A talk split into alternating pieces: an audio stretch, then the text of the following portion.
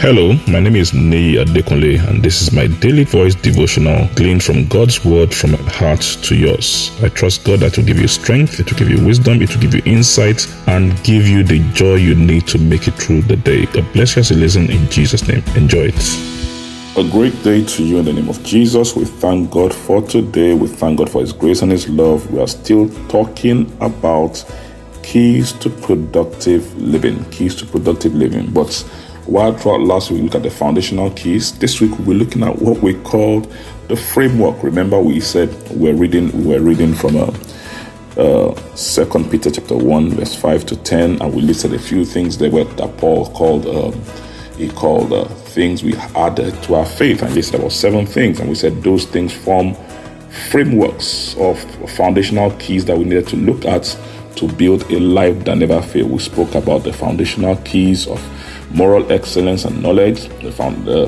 which we call foundations, then the framework called self uh, self control and patience, the finishing godliness and kindness, and the final furnishing uh, love.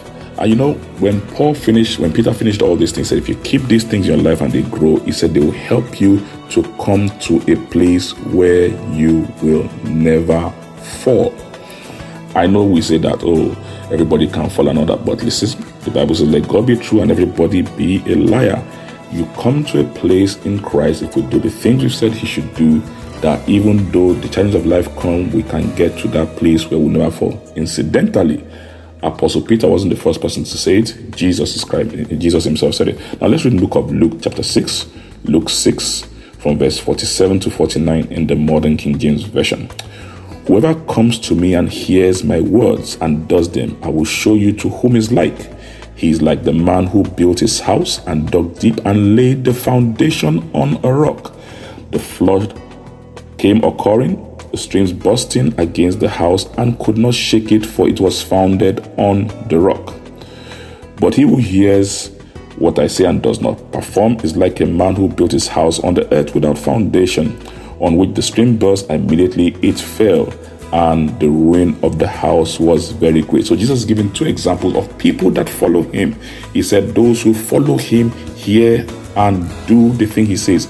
He said they brought their life on the found, the rock foundation. They built the house, but it's founded on the rock.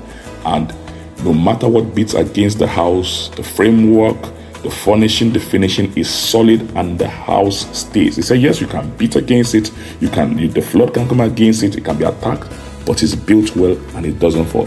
He said, But those who don't understand this key foundation and build their house anywhere, anyhow, without the right foundation, without the right framework, without the right finishing, right furnishing, he said the storm come, the winds come, the challenges come, and the house crumbles.